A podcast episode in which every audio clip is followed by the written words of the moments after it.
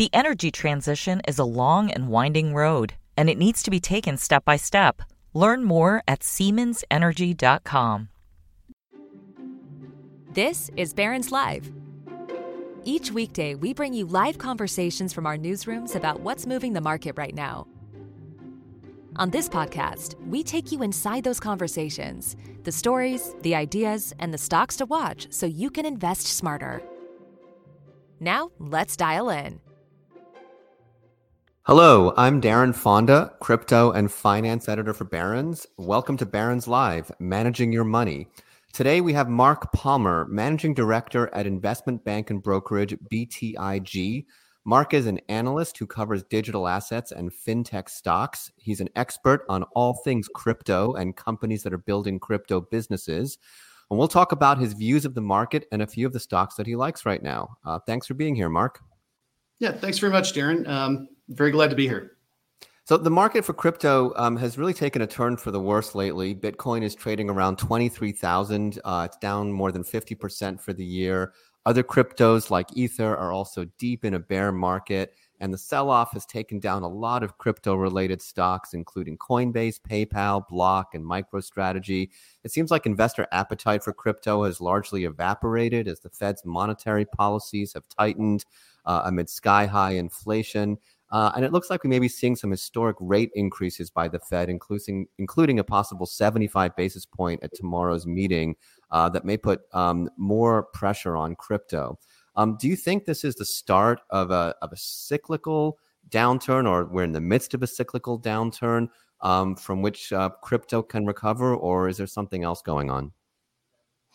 Well, I think there's definitely the cyclical factor. Um, the reality is that uh, cryptocurrencies have been very much uh, demonstrating a correlation with risk assets in general. Risk assets, as you suggested, are uh, very much under pressure, um, in large part because of anticipation of um, significant tightening by the Federal Reserve. Um, you know, there have been a couple of other factors that have been contributing to the crypto downturn. Um, you know, the the implosion of the Terra Luna blockchain and um, uh, UST, which is the associated uh, stablecoin, uh, definitely has weighed on sentiment. Um, even more recently, you know, we saw Celsius, which is one of the largest uh, crypto lenders, um, announce on Sunday evening that it was going to be halting withdrawals uh, of crypto from its platform. Uh, these things certainly don't help from a sentiment perspective, and and then that downturn feeds on itself. You know what we have uh, definitely seen, particularly associated with um, some of the crypto related stocks that we cover, uh, is a lot of misinformation uh, that has been bandied about, um, not only on social media, where frankly you'd expect to see that sort of thing, uh, but even in the mainstream media. We're, we're seeing headlines um, associated with some of the, the stocks that we cover that um, are just factually inaccurate. Uh, for example, um, you know, there, there are a lot of uh, media outlets out there that are getting it right. Um, but um, all it takes is uh, you know one or two headlines that suggest something different, um, and it just exacerbates uh, the downturn that we're already seeing. Well, I'd like to talk about um, a few of the things that you touched on, um, Celsius uh, in particular, and some of the misinformation that we're seeing around some of the stocks. Um, but but I first kind of want to get back to this original question about whether um, this is the start or whether we're in another crypto winter. Um, you know, the last one was around 2017, 2018. Bitcoin uh, f- collapsed by around 80% from its peak. It took several years to recover. Um, is this another crypto winter that we're in right now? One that's maybe fueled by, you know, tighter monetary policies, rising interest rates, a kind of a risk off mentality across global equity markets uh, and risk assets in general? Yeah, I would say that we are in the midst of a crypto winter currently. Um, but I think that there are some very basic differences between what we are seeing now and what we saw back in uh, the aftermath of 2017. I mean, it, it, 2017 was all about uh, the ICO boom. We saw all sorts of projects that were floating tokens. Um, and then after the token was floated and uh, the founders uh, had um, made some money, um, those projects didn't necessarily go anywhere. Um, and so uh, that was really the, the height of hype. Um, what we believe is very different this time is that um, this is not just about speculative cryptocurrencies. This is about uh, Web3 and blockchain writ large. And what we are seeing is that um, projects uh, are still being built on blockchains uh, that are uh, highly innovative. They're providing alternatives uh, to what we see in the traditional world and in traditional finance. Um, and that progress is continuing.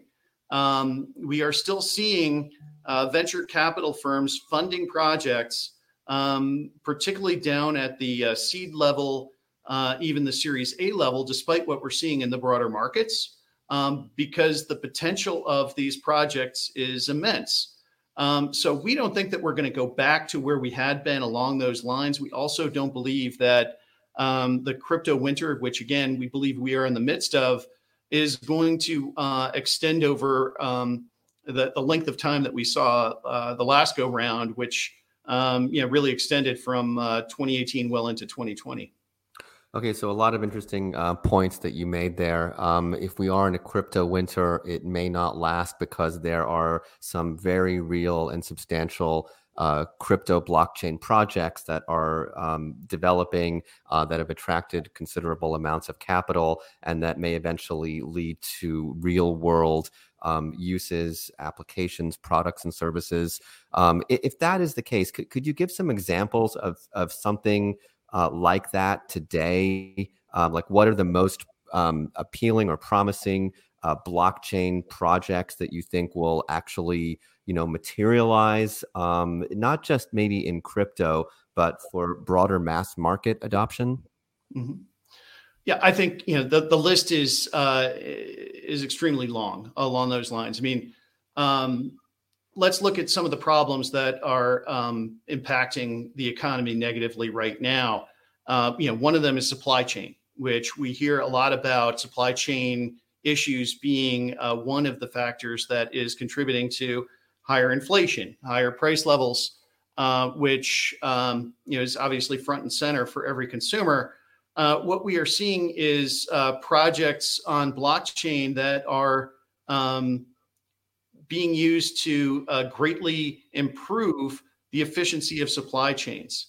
Um, you know, we, we just hosted um, a virtual fireside chat with one of them. Uh, OriginTrail, as an example, is uh, a project that um, is using uh, a decentralized knowledge graph uh, to um, greatly improve the efficiency of supply chain simply because uh, it enables um, those who are using those chains uh, to understand um, what their products are, to authenticate them, to understand where they are in the supply chain. It takes all of the friction out of what we are currently seeing. Um, it, it, does not, um, you know, ultimately uh, mean that the the tankers that are sitting off of Long Beach in California are going to get where they're going more quickly, but it accelerates things on either end of that. It accelerates things uh, from the point at which uh, products are developed and manufactured. It accelerates things on the back end once they actually are offloaded. Uh, and that makes all the difference um, because, again, um, there, there, may be bottlenecks along the way, uh, but by removing as much friction as can be removed, um, you see a great deal of uh, efficiency, you know, which ultimately, um, you know, helps to loosen things up and um, hopefully leads to um, uh, a, a more balanced supply demand equation so that prices can begin to come down a bit. Mm-hmm. So I think the idea then, um, kind of broadly speaking, is that there's the the speculative, you know, side of crypto. There are the tokens that you can buy and sell and trade on exchanges like Coinbase and Robinhood and FTX. Um, and then there are, um, and that's a whole market of itself. And then there's the, you know, the underlying use cases uh, you know the projects that are being developed on these um, alternative blockchains that could improve on things like supply chain efficiency, uh, maybe uh, you know mortgages, financial trading, other other products, and of course NFTs and gaming and things like that. Um, and and I think it's important for investors who are considering buying these tokens to understand what they're actually buying um, and what the prospects are for a project to actually materialize um, and kind of meet the promise of the token. Do you agree with that? Oh, I absolutely would. In fact, you know, I think that an analogy that um, is somewhat appropriate here is that um, a blockchain is um, can be thought of as kind of like a, a carnival. And um, if you go to a carnival, you're not going to go up to a ride and hand over dollars, fiat currency, to go on those rides. You're going to buy tickets so that you can go on to those rides. Um, and uh, if the rides are um, particularly interesting or attractive, uh, then um, you know at least theoretically you could increase the price of those tickets. Um, you know, we certainly have seen that at a lot of amusement parks out there. And um, so the uh, the way that we look at this is that any blockchain is similar to that insofar as projects are being built upon it.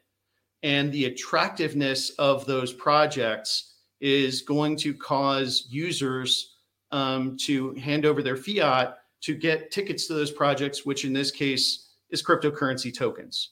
And so um, that had been the case for um, all blockchains outside of Bitcoin uh, for a long time, starting with Ethereum. And then we saw um, other layer one blockchains that were developed uh, where projects are being built. Um, that now also applies to Bitcoin uh, because we are increasingly seeing uh, the Bitcoin blockchain being used as the foundation upon which projects are being built. Um, certainly, um, a lot of what you're seeing with uh, uh, Jack Dorsey and what he's building at Block, formerly Square, um, including the project he just announced, uh, the, the TBD project, uh, which calls for a decentralized internet, um, or what he would call Web 5, is part of that. It's all would be built on uh, the Bitcoin blockchain. Uh, you have uh, Lightning Labs um, and Elizabeth Stark, who is one of the great innovators uh, in the space, building upon the Bitcoin blockchain as well, demonstrating that it's not simply um, uh, a token, it's uh, also got um, a wide variety of use cases. So um, when we hear about um, Dogecoin and the like, um, you know, uh, that may or may not have utility, um, you know, what we come back to is all of the different use cases that we do see. Um, and and and frankly, that's where we we pay much more attention than to any of the the speculative trends around the space.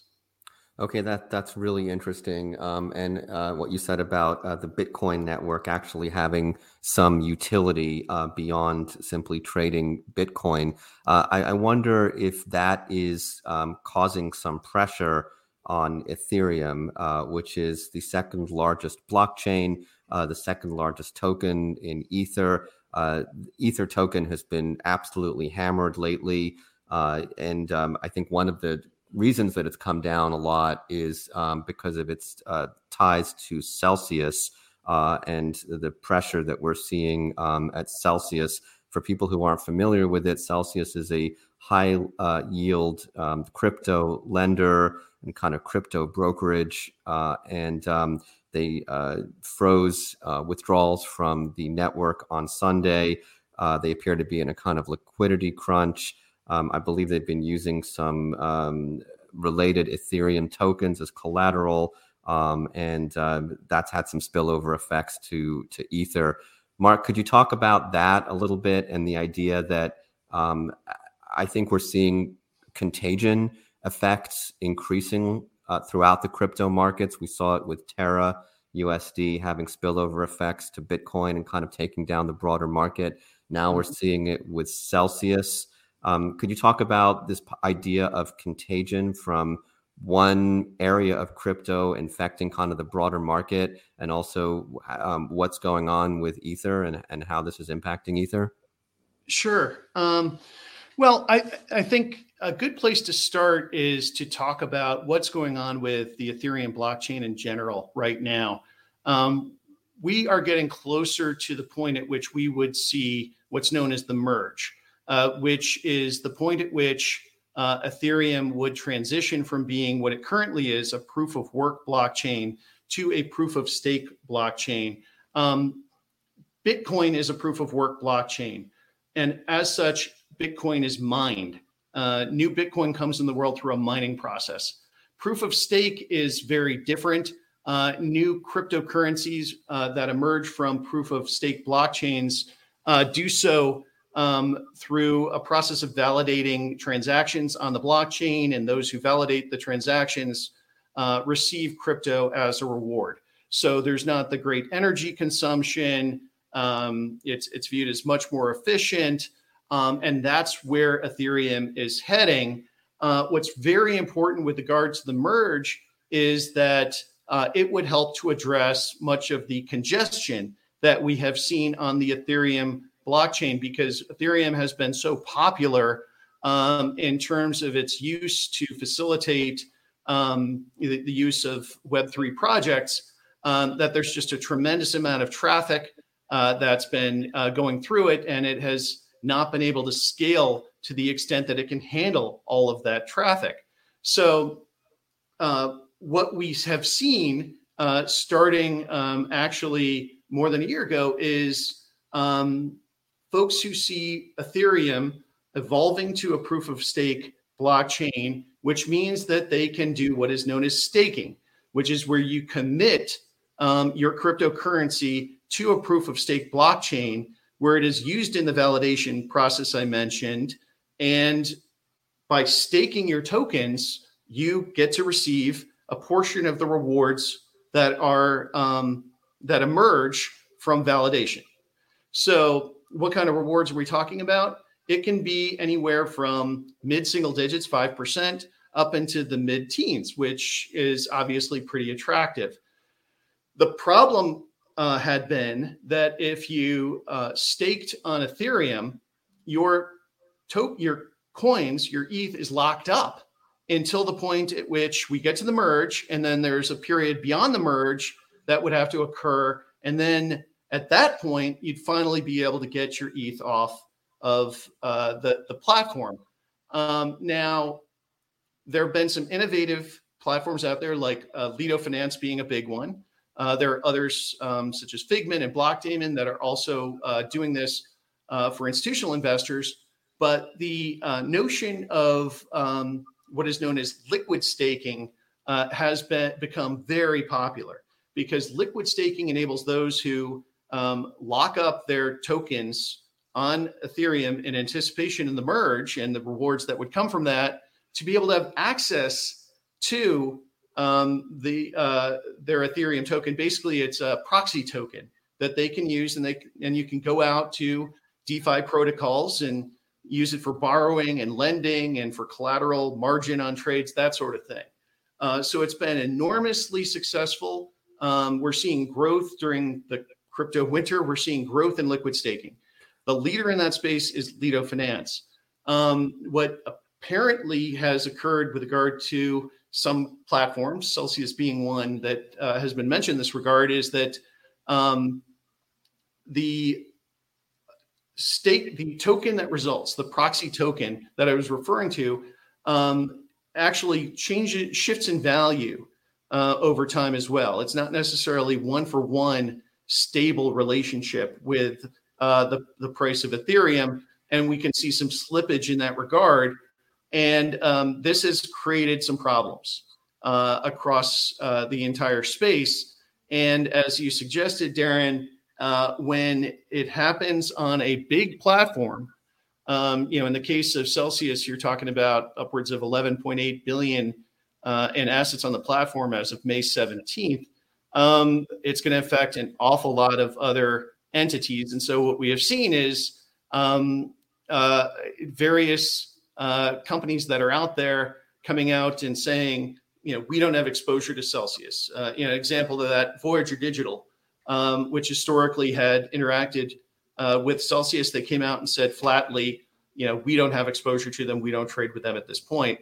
Um, you know, so uh, it, it's one of these situations after you have um, a, a major event that shakes the markets, then in the aftermath, it's just a question of okay, who else is impacted by this? Mm-hmm.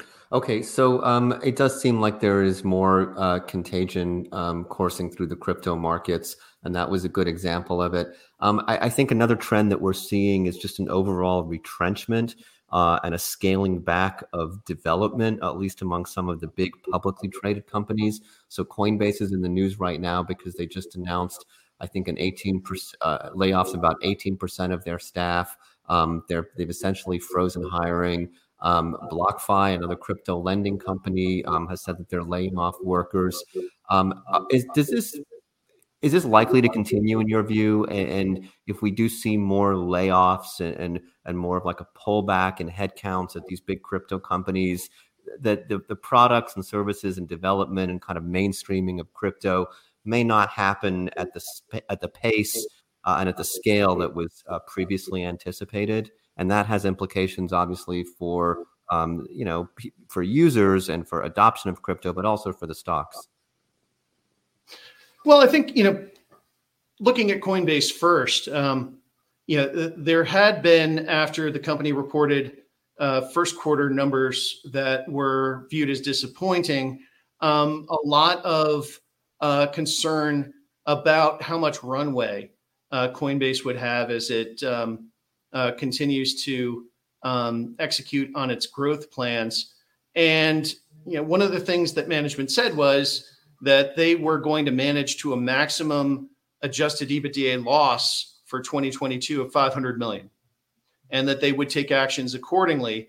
Um, now, that's important because uh, when we are in the midst of a crypto winter and stocks are trading where they are currently, um, they begin to reflect not only um, you know the the uh, what's going on in general, they, they really begin to reflect the survivability chances of any of these stocks.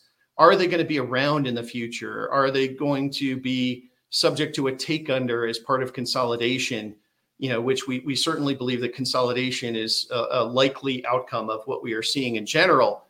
Uh, but in the case of, of uh, Coinbase, it's very important to note that at the end of the first quarter, the company had something around six and a half billion dollars in cash uh, and liquidity available. Um, so the notion of limiting the burn, the cash burn, uh, by um, uh, retrenching to some extent, you know, simply makes sense.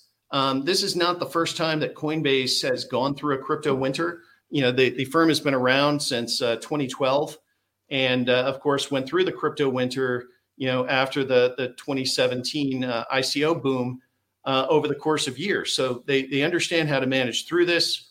Um, you know, in our view, it's only prudent uh, to right size um, the cost structure, and that does include workforce uh, of a company to um, prepare for an extended downturn. And I think that's exactly what you're seeing um, with Coinbase, with with BlockFi, and um, I believe that we're likely to see that pretty much across the entire space. Um, again, simply because it makes sense um, to adjust um, a cost structure to anticipated demand and ultimately to lengthen a runway. what this also means, in our view, is that a Coinbase is more likely to um, be a consolidator uh, over time um, as uh, things shake out. You know, they're going to be in a position to take advantage of um, of the fact that some smaller um, and less well capitalized firms that still have really attractive offerings um, are not going to be able to continue, or they're going to be looking for a lifeline.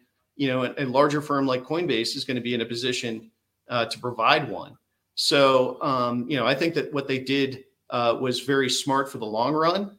Um, you know, in terms of acquisitions, you know, Coinbase was um, built through acquisition. They've done more than 25 acquisitions during the 10 years that they've been in operation, and we anticipate that they will continue to. Okay, thanks, uh, Mark. Um, I'd like, just like to re- remind the audience to submit a, a few questions. Uh, we already have a few, and I'll, I'll take some of them uh, before we have to sign off.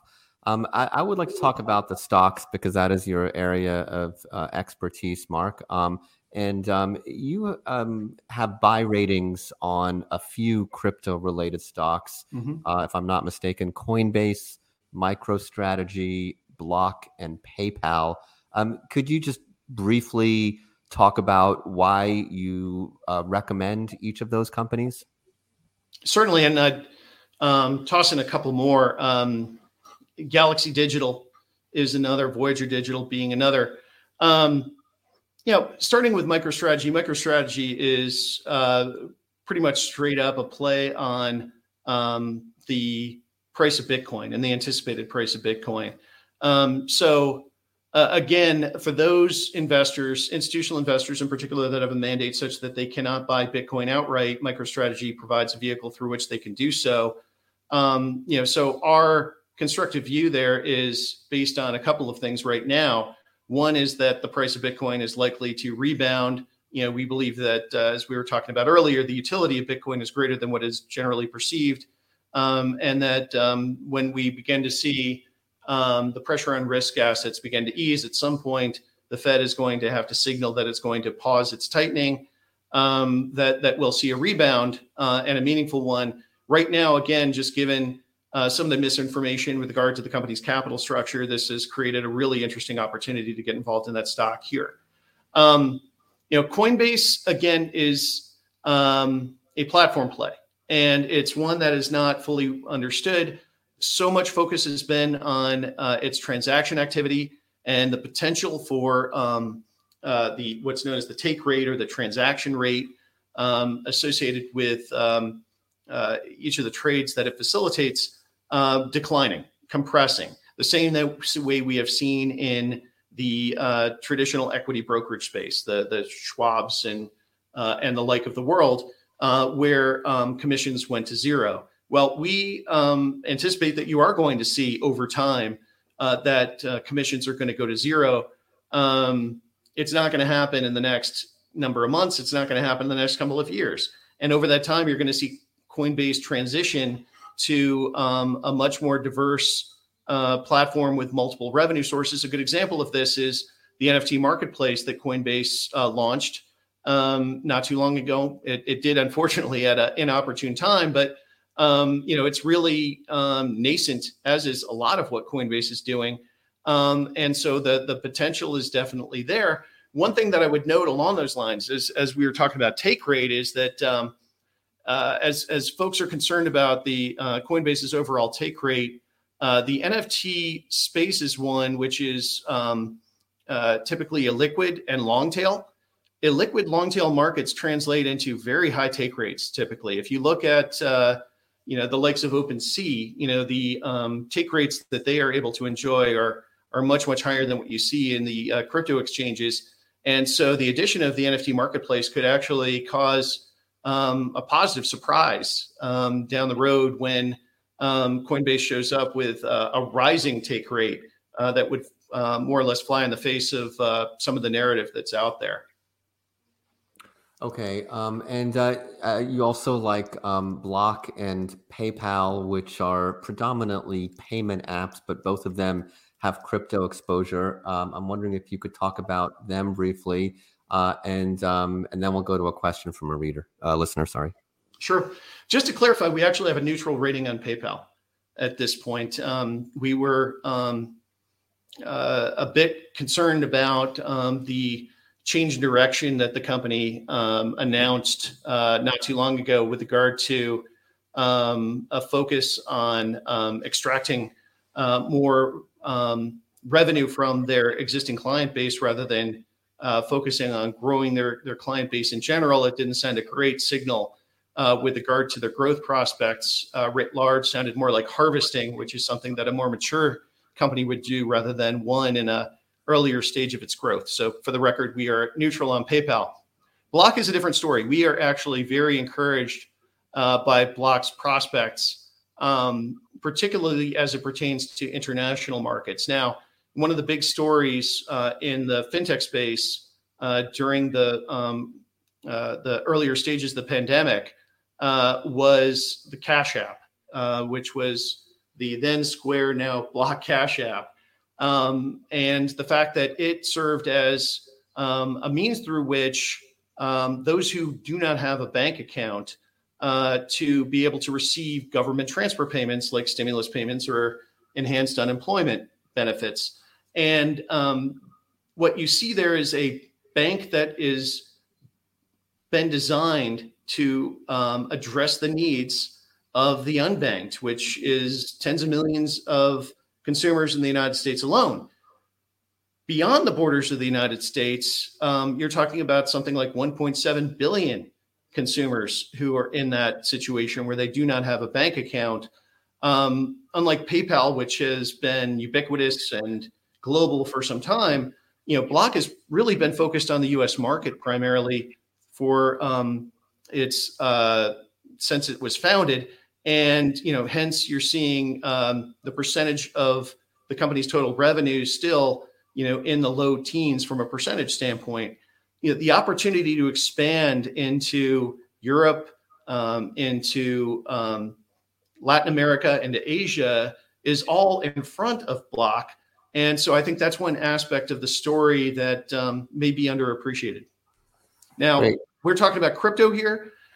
Of course, um, you know, Block offers uh, trading of Bitcoin. There's an awful lot of focus um, on uh, what happens with Bitcoin, and, and frankly, uh, it's kind of remarkable to us that uh, shares of Block are um, from time to time just as uh, much correlated with the price of Bitcoin um, as our shares of MicroStrategy, which is entirely focused on Bitcoin, uh, or at least mostly.